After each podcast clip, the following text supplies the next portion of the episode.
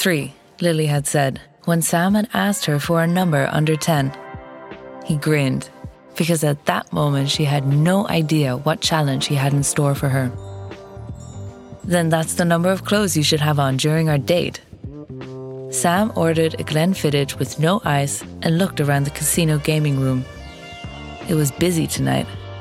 He made it a sport to fantasize about how the patrons had made the money they were throwing over the table in tubs. The fat man with the far too young woman? Sam guessed it was a pig farmer or a car dealer. Someone with black money in any case. Bye, sweet thing. Sam had noticed that Lily had come in by now. God, how fantastic she looked. Her lips tasted of raspberry and her neck smelled of spring.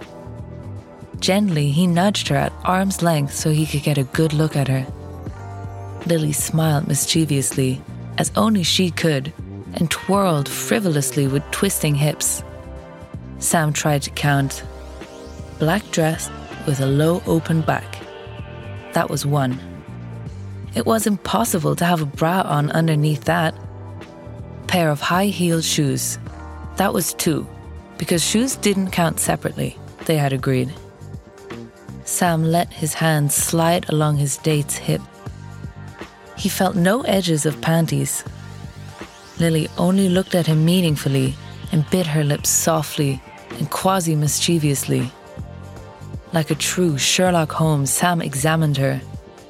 No earrings, not even a rubber band in her hair. Something that disappointed him slightly because he remembered how well she would always put her hair in a ponytail just before lowering herself to her knees in front of him. I only come to two. Lily smiled mischievously and stroked along the lapels of his dark jacket. She loved it when he was well dressed. The tattooed hand sticking out of the black shirt gave Sam the rugged and mysterious edge Lily loved. There really are three of them. Surprise! Just wait and see. All evening, Sam could only think of one thing. What would that third thing be that Lily was wearing? Every time she bent over to put in her chips, her dress tightened around her delicious ass. Sam was what you would call an ass man. Lily knew this and was moving her hips extra tonight to drive him crazy. She flirted with all the men, but always kept eye contact with him. She placed her last chip on number three but again, she had no luck. It was time to go. Do you know yet? Lily stood before them in her hotel room. He really had no idea. Could she have a piercing? Again, there was that mischievous smile from Lily as she pushed the dress off her shoulders. First, her breasts became visible. No bra.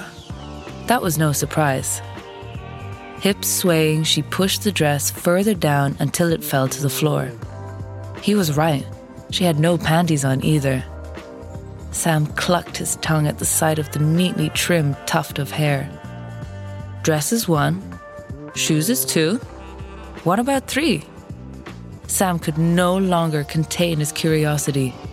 With small, quick steps, Lily began to turn around until her back was to him. Slowly, she bent over and Sam chuckled. Bad girls bend at the waist to himself. Ta da! Sam now had a good view of her beautiful curves, and the further she bent forward, the more clearly a purple, shiny stone became visible at the side of her rear.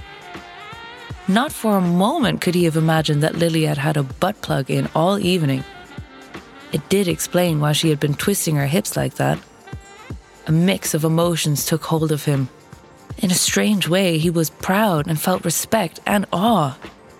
But most of all, he felt his excitement rising faster than ever before.